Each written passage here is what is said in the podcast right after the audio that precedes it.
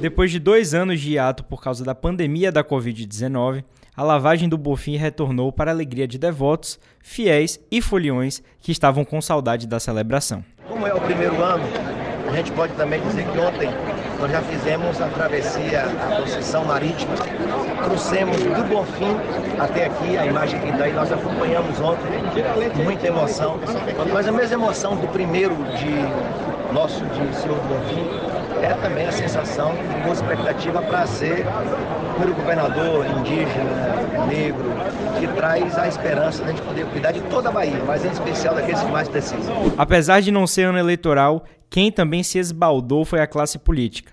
Mesmo com ausências de peso, a caminhada contou com vários atores do poder na Bahia e marcou a estreia do prefeito de Salvador, Bruno Reis, e do governador da Bahia recém-eleito, Jerônimo Rodrigues, nessa festa. É uma das festas mais tradicionais é, da nossa cidade, do ponto de vista religioso, do ponto de vista de celebração da fé. E estaremos hoje todos saindo daqui da Conceição da Praia, rumo à Colina Sagrada, passando pelo Santuário de Santa Dulce, pedindo, né? Primeiro agradecendo a Deus por tudo, e ao nosso Senhor do Bonfim por ter nos dado ao longo desse período sabedoria, principalmente para enfrentar momentos difíceis como o da pandemia e está podendo hoje né, retomar é, eventos abertos ao público com grande participação popular. O terceiro turno desta semana conta para vocês tudo o que aconteceu na lavagem do Bonfim de 2023 a partir de agora. Começa agora o terceiro turno. Bate-papo sobre a política da Bahia e do Brasil.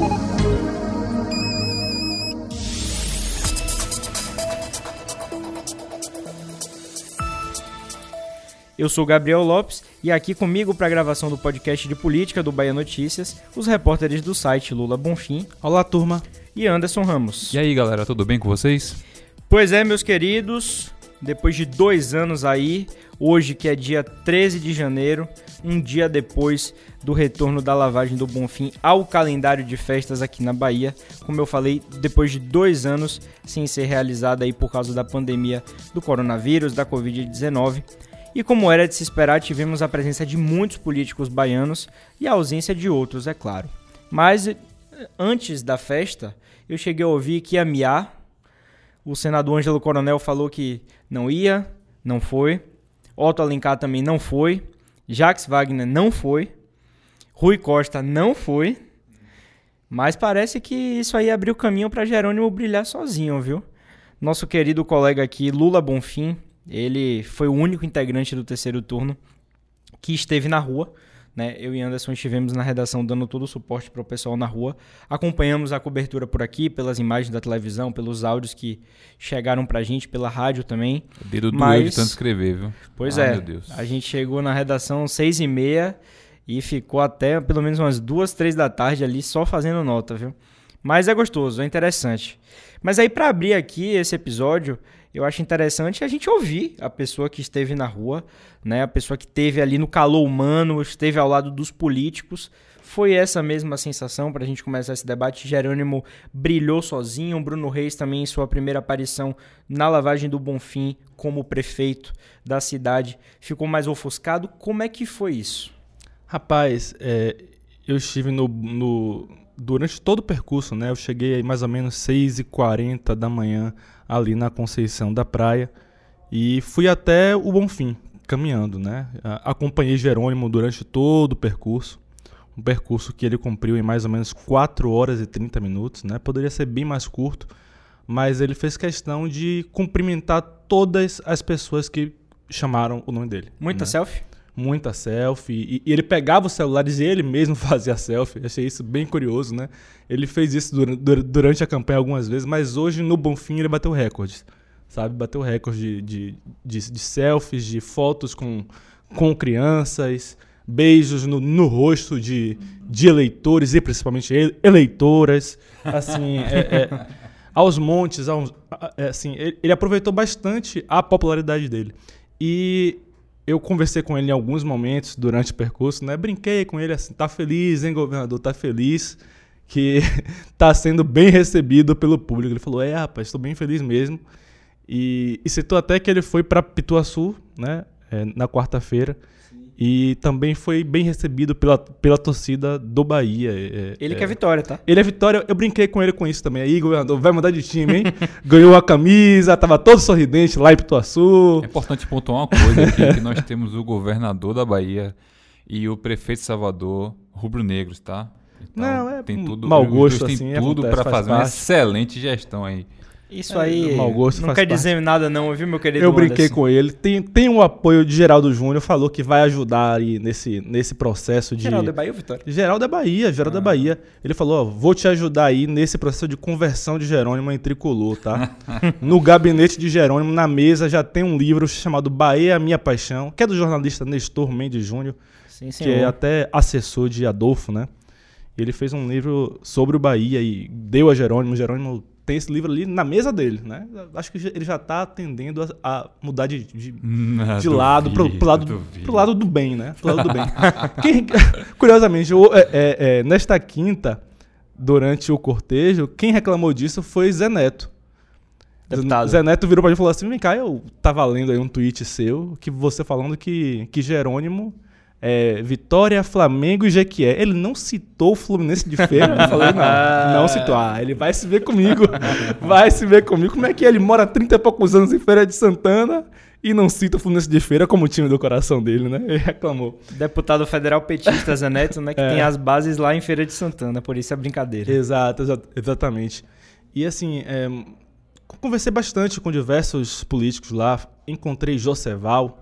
Rodrigues, né? Joseval Rodrigues. Eu perguntei se, se ele assumiu um, um cargo no, no governo do estado. Ele desconversou, falou que ele já tem um cargo que é. Como é? Ele, ele- falou que ele.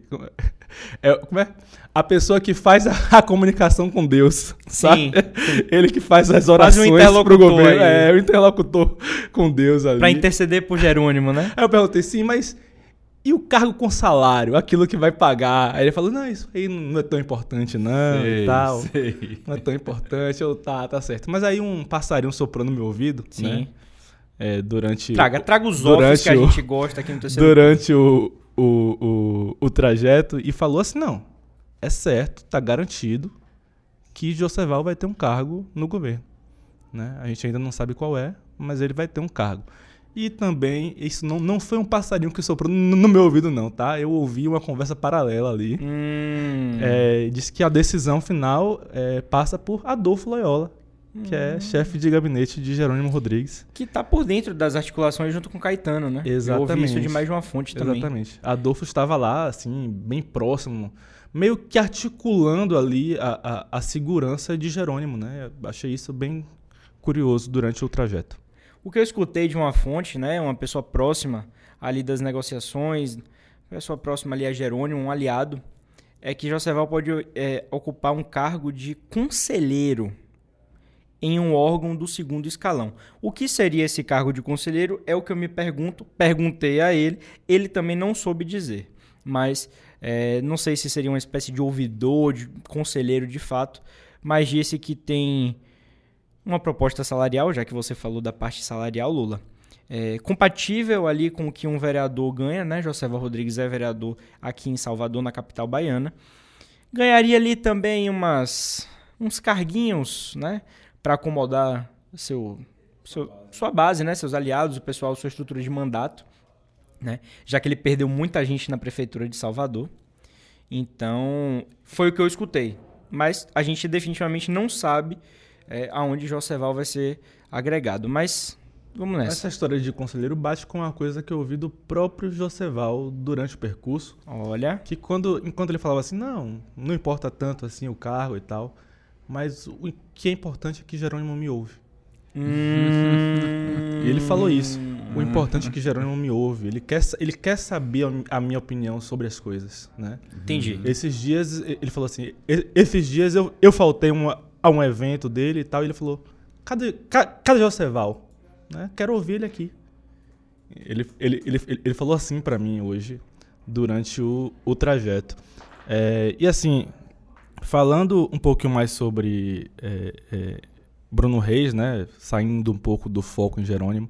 Eu não acompanhei Bruno Reis, vi algumas vezes, vi de passagem ali enquanto é, Jerônimo é, é, estava trocando de roupa no santuário de Santa Dulce dos Pobres, eu estava ali parado.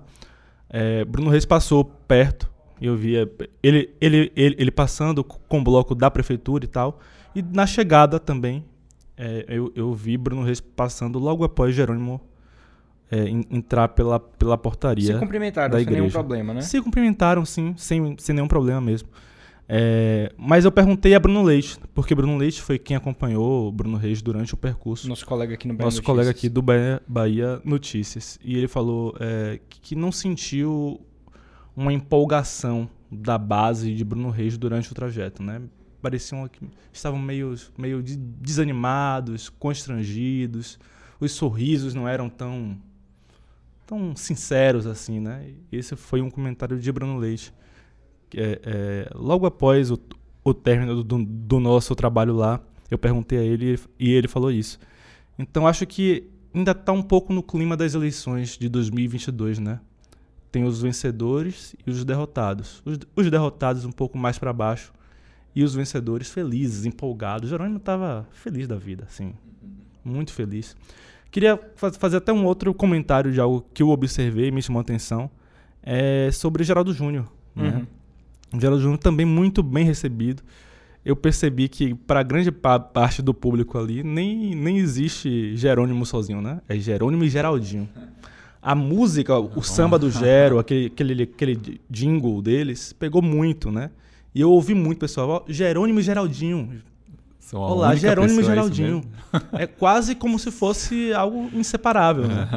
Jerônimo e Geraldinho. Isso é muito forte. E eu ouvi muita gente falando assim: aí o nosso prefeito, hein? O nosso prefeito. 2024, né? Perguntei isso a ele, ele desconversou, falou que não é importante agora, não sei o quê, mas não negou hora nenhuma, tá? Não negou hora nenhuma. Eu acho que ele tem isso como um objetivo no horizonte, né? Talvez não em 24, eu acho que sim em 24, mas Eu talvez não, mas em algum momento isso vai, isso vai acontecer. É um objetivo da vida dele, chegar à prefeitura de Salvador. Pois é, meus caros, além dessas estreias aí, né, que, que vocês comentaram muito bem, de Jerônimo como governador e Bruno Reis como prefeito na festa, a gente teve uma presença que chamou atenção também, né? Apesar de ter sido tanto quanto discreta, eu não sei, né? Lula pode até falar melhor que, do que a gente que estava aqui na redação. É, a presença do ex-prefeito Salvador e candidato derrotado ao governo do estado, a Semineto, né? Tinha um mistério muito grande aí se ele ia ou não ia para participar da festa, né? No início da semana estava mais para não, né? E somente ontem, né, que a gente teve a confirmação, muito em cima ainda do, Na do- quinta-feira, né? Na, na quarta-feira. Na quarta-feira, isso. Na, perdão. Na quarta-feira a gente teve essa, essa confirmação na véspera da festa. E ele compareceu, né? Compareceu.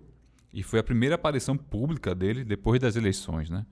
É, ele não havia falado é, com ninguém ainda, né? E ele fez essa aparição, essa primeira aparição dele pública, e ele disse que estava ali como um, um como um cidadão, né?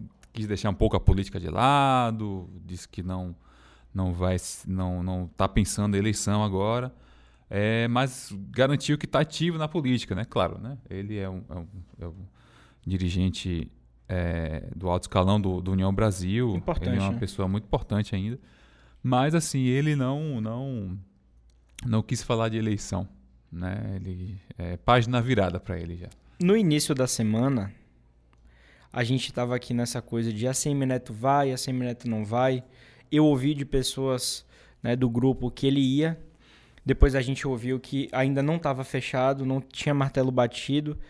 É, teve gente dizendo que se ele não fosse, era para deixar Bruno Reis brilhar sozinho em sua primeira, é, seu primeiro lavagem do Bonfim como prefeito, que a ida de Neto poderia ofuscar Bruno Reis, porque de fato, né, apesar de Jerônimo ter sido aí para mim o destaque desse Bonfim, pelo que eu acompanhei, os holofotes estariam virados para Semineto para ouvir dele, né?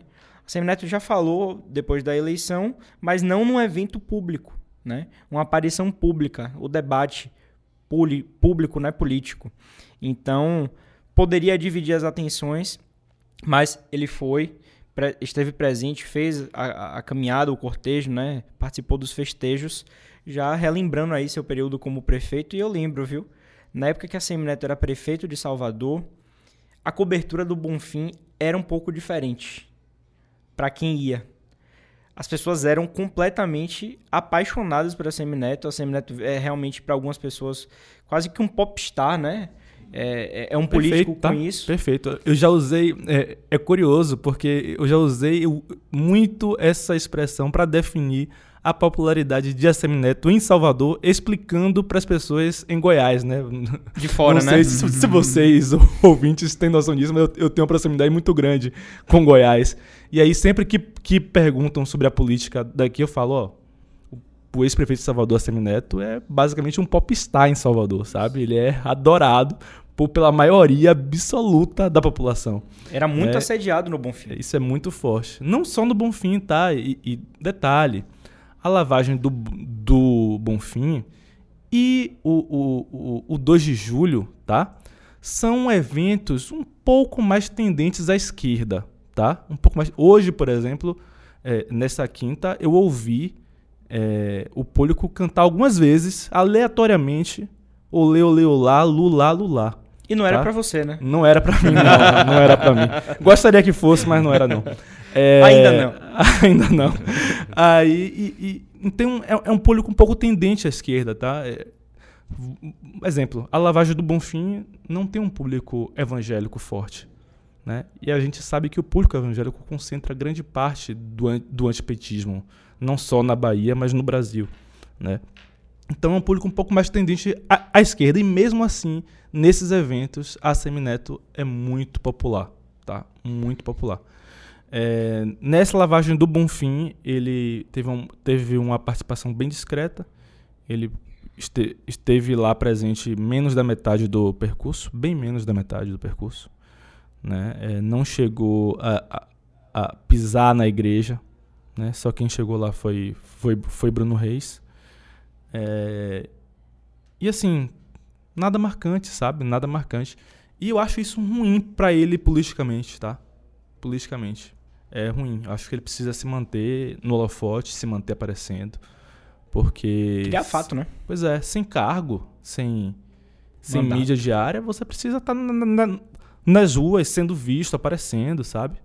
E ele perdeu essa oportunidade hoje. Perdeu Se ele tem bastante. pretensões na vida pública ainda, né, de ocupar algum cargo, de voltar a ter um mandato eletivo, é, ele, de fato, como você falou, ele precisa estar nos holofotes. Vamos ver o comportamento dele na festa do Bonfim de 2024, né?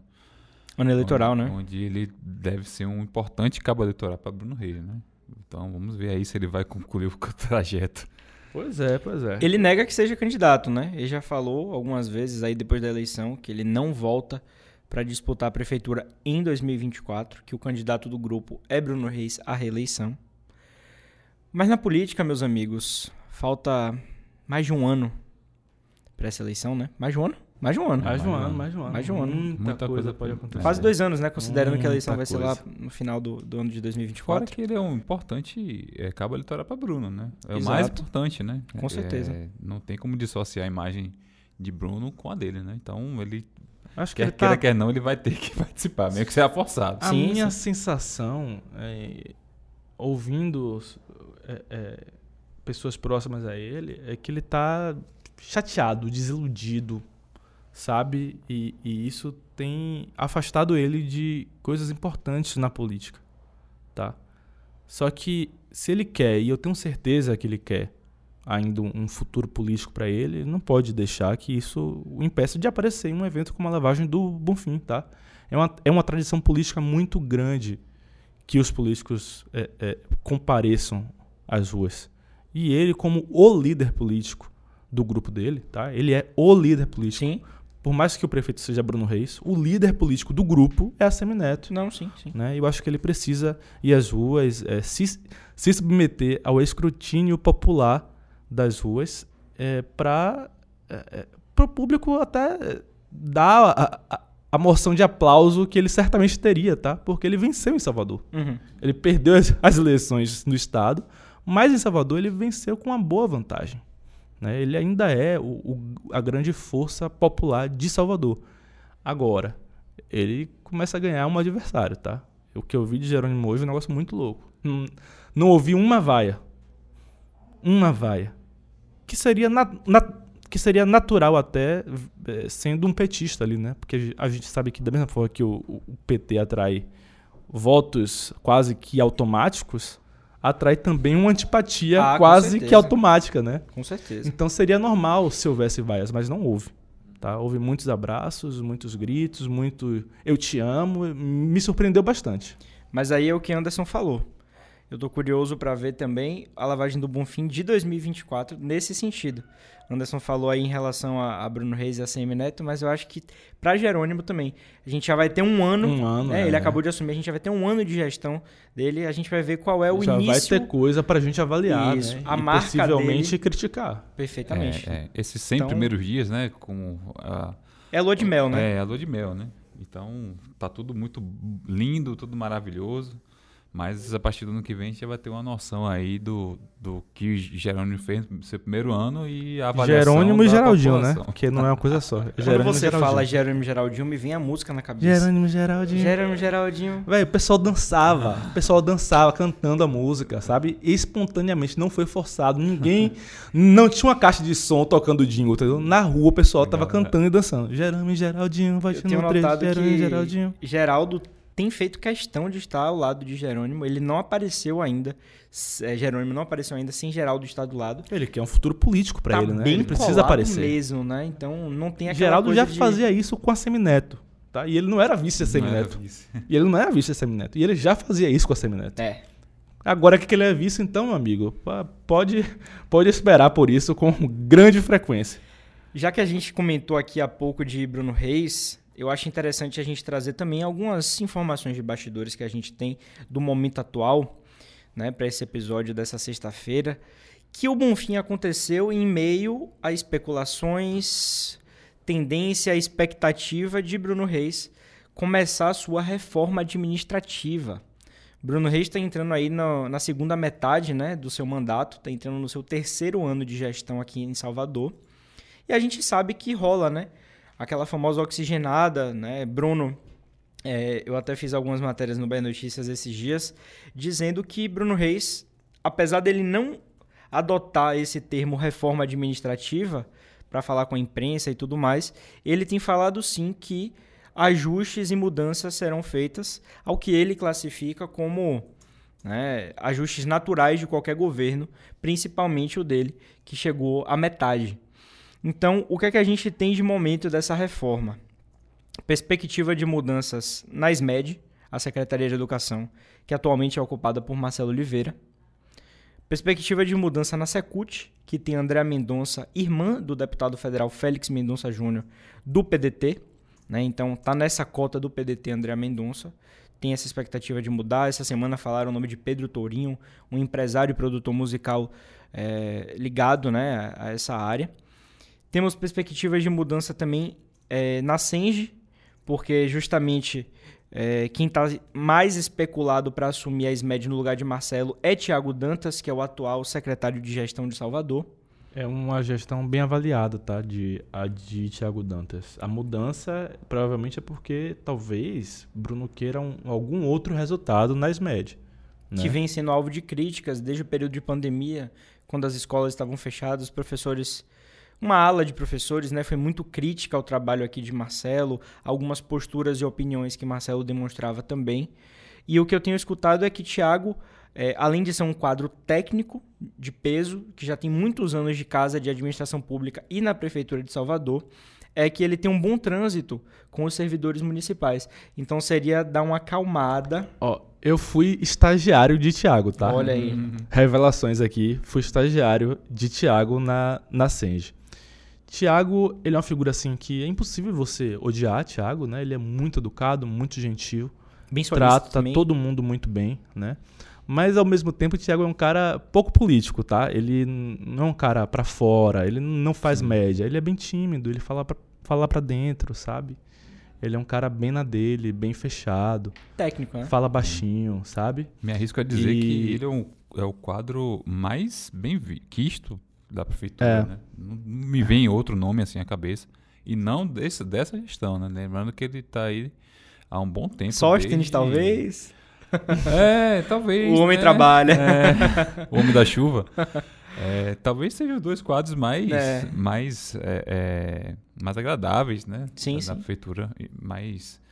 Justamente isso que Lula falou, que não tem aquela presença política, né? É, Sim, sim. exato, exato. E ma- mas é um cara muito querido, tá? Muito Uhum. querido ali na, na Senge, porque ele é um cara muito, muito educado, muito gentil, sabe?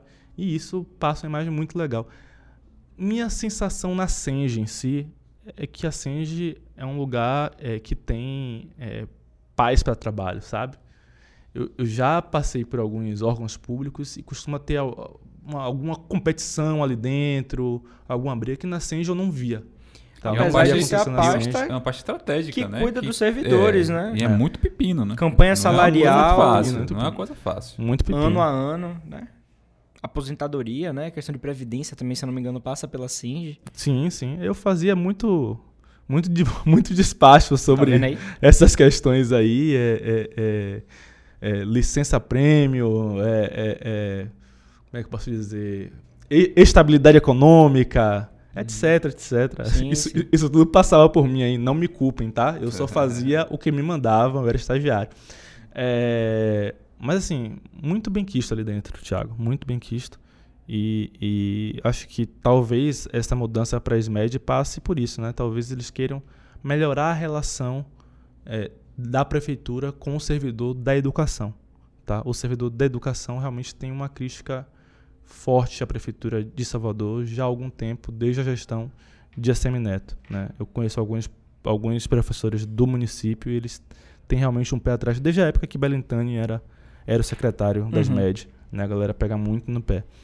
É... Cacá Leão, Pois é. que pode ir para a Secretaria de Governo. Na lavagem do Bonfim conversou também com o Bahia Notícias, não foi? Não negou. É, ele disse que ele pode sim assumir uma pasta na, na, na gestão Tem uma de Bruno insegurança Reis. aí, né? Eu, eu ouvi alguns quadros da prefeitura quando perguntados, e aí, vai continuar? Não sei. É. Não sei. Sabe? Talvez Tá na mão do aquela prefeito. avaliação que você tenha feito mais cedo de que a galera tava meio cabisbaixa, se talvez seja por isso, né? É. que não sabe se vai continuar né? empregado. É. As É, conversas estão avançando ainda, né? Maurício Trindade, vereador aqui de Salvador, disse que é, ainda há uma indefinição em relação ao PP, né? Ele não cravou que o PP vai para a base. Pelo menos isso foi o que ele falou, né? Vamos ver se é verdade. Mas, A nível é, estado? Ah, a nível de, de, de Sal- Salvador municipal mesmo, né? É, ele falou que já está definido, só que ele não sabe a definição e não sabe se o PP vai fazer parte do quadro aí de secre- do, do secretariado de, de Bruno Reis, né? Então, vamos ver aí, né? Se isso for verdade mesmo, isso pode explicar aí a preocupação, né? Ou, ou a tristeza da galera de Bruno Reis. Um Tem- receio geral, né? É um isso, receio isso. geral. Tem especulações acontecendo também envolvendo republicanos para tentar dar espaço a Marcelo Nilo, que não foi reeleito para a Câmara dos Deputados. Algum deputado federal do partido assumiu uma secretaria para dar espaço a Marcelo.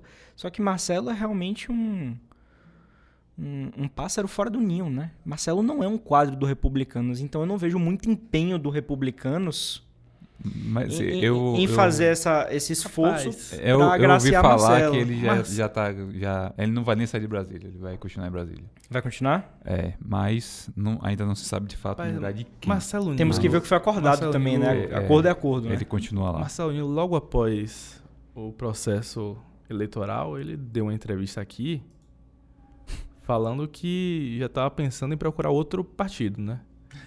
E isso é muito ruim, porque ele, ele tá preso ao partido, né? ele depende do republicanos. Deixando né? claro que ele se filiou só pra tentar ver. Exato, exato. Não, e ele falou, não, porque eu falei com o Neto, o Neto me sugeriu republicanos, e eu falei, não, mas eu não tenho nada a ver com, com republicanos, eles são conservadores, eu sou progressista, né? Nilo falou isso aqui. Então ele mesmo entregou por duas vezes, né, que ele é um pássaro fora do ninho ali, que ele não se integra ao partido.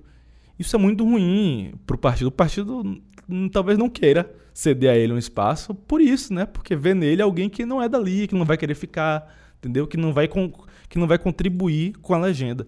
Isso é bem ruim, né? É- é, pelo menos ele poderia fingir que que tá bem, bem acomodado ali. Tem uma afinidade né? ali, né? Alguma coisa desse tipo. Meus queridos, é, antes de chegar em um ponto muito importante desse episódio, eu queria comentar rapidamente com vocês para a gente virar a chave, porque tem um assunto que a gente não pode deixar de falar, que foram os ocorridos do último domingo em Brasília. Mas antes da gente falar um pouquinho melhor sobre isso, queria que vocês comentassem também, eu também posso comentar, a ausência de João Roma, né, que foi candidato aqui. É, eu não vi João Roma. Né? Não, não, Também não. não recebi imagens, não, não vi vídeos. Também não. E não só de Roma, como bolsonaristas, de modo geral. Né? Não participaram desse, dessa lavagem do Bonfim, que é um momento tão importante. Né? E que costumam participar, tá? Não é, não é algo que eles renegam, né? Eles costumam sim participar, mas aqui esse ano, Tem de fato. três questões aí que eu acho que contribuiriam bastante para isso. A, a, última que eu vou que eu vou que eu, que eu vou falar é a mais importante, mas é, tem duas antes. Um é que Salvador já é um, um, um espaço que o bolsonarismo não é muito grande, né? É das capitais brasileiras a que o bolsonarismo sempre teve menos apoio, segundo pesquisas. É, dois, como eu falei aqui também, é, a lavagem do Bonfim é, uma, é um evento de sincretismo religioso entre católicos e candomblecistas. Os evangélicos não são muito simpáticos à festa. E o público bolsonarista é majoritariamente evangélico. Tá? E o terceiro e mais importante foram os atos antidemocráticos, golpistas, terroristas em Brasília no último domingo, né, que 93% da população, segundo o Datafolha, é, discorda radicalmente daquilo. E tá? 55% associam diretamente a, a, a, Bolsonaro. a Bolsonaro. tá? E, e mais, mais de 70% acha que todos deveriam ser presos, né? Então, é, é, ali mesmo, no evento, eu percebi algumas faixas, alguns cartazes de pessoas defendendo a democracia, criticando o bolsonarismo por aquela tentativa de golpe, um momento de né? protesto também, né? Então, não seria um bom momento para bolsonaristas estarem nas ruas. Né? Uhum. Eu acho que eles mediram isso e decidiram não ir. Tá? Eu acho que isso foi fundamental para a ausência de João Roma e de outros bolsonaristas notáveis aqui, né? A gente tem Capitão Alden, né? A gente tem... Talita, é, que agora está sem mandato, Talita, né? Porciúncula. A gente tem diversos soteropolitanos é, e baianos que poderiam estar ali representando o, bolso, o, o bolsonarismo. Essas três questões, especialmente a última que eu citei, provavelmente impediram a presença desses quadros políticos. Pois é, eu acho que essa é a deixa para a gente falar, né? A gente não pode de forma alguma passar por esse terceiro turno sem citar o que ocorreu. Né? Para mim foi um, um, atentado grave, né? uma tentativa de atentado grave à democracia brasileira uma tentativa de golpe mesmo, né, de uma intervenção ali golpista. Né, a imprensa no Brasil todo adotou o termo terrorista e eu acho sim que aquelas pessoas que foram lá para Brasília de todas as partes do Brasil e fizeram o que fizeram são terroristas domésticos, é como eles devem ser tratados, né? Terrorismo interno, terrorismo doméstico. A gente viu a sede do Supremo a sede do, do, do Executivo, que é o Palácio do Planalto, e também o Congresso completamente destruídos, vandalizados, queimados. E foram cenas que me chocaram. Era um domingo que eu tentei ficar um pouco mais offline de notícias, um momento de descanso, eu não estava de plantão nesse dia. Mas quando começou a chegar as notificações do que estava acontecendo em Brasília, de pronto eu coloquei na televisão e entre 4 da tarde até 10 horas da noite, eu apenas consumi isso e como cidadão brasileiro é muito triste. Queria ouvir também de vocês, porque a gente não pode deixar de comentar o episódio dos atos antidemocráticos, golpistas, terroristas que aconteceram no último domingo em Brasília. É, Gabriel, foi, foi um absurdo, de fato. É, você falou aí, né, que, tava, que era um domingo, parecia um domingo qualquer. Né, eu estava relaxando, tranquilo, assistindo um filme com meu filho né? Ele, ele a gente tava passando na Globo, né? É, é, assistindo pela enésima vez Vingadores, que ele adora. E eu tive conhecimento a, a partir dos intervalos que dava no filme, né? É, com os flashes, né? Da Globo. E vi aquilo, né? E foi um dia que eu, geralmente, a, nos, nos domingos, eu deixo o celular meio de lado. E tive conhecimento através da televisão, né?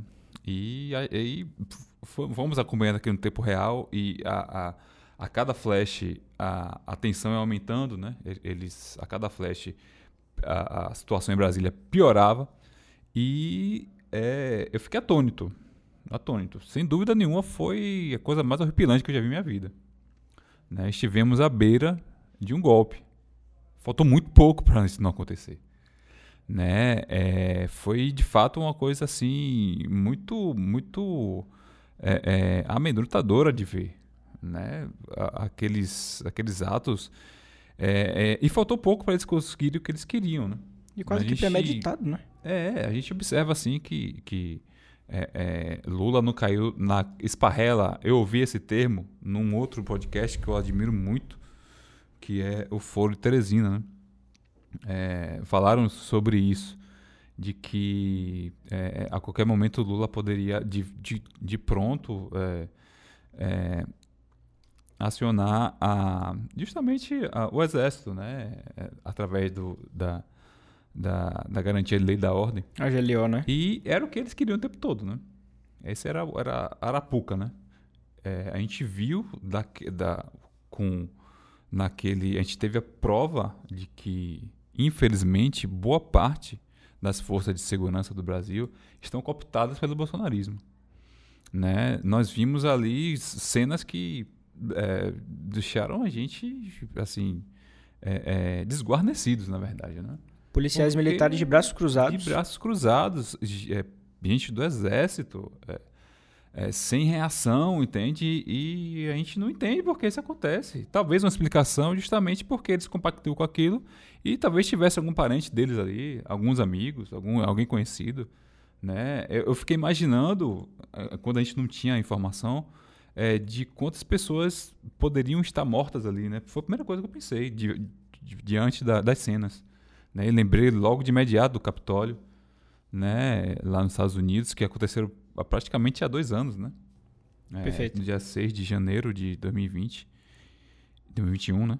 É, e me veio a, a, a, cena de, de horror lá dentro, né? E por milagre, ninguém morreu. Talvez por isso, né? Porque amaciaram para os caras, né? Então, a gente, a gente vê que, de fato, o Brasil precisa dar um, dar um, ter um freio de arrumação, né? as forças de segurança estão cooptadas, o bolsonarismo se infiltrou nas forças de segurança. Teve é, intervenção.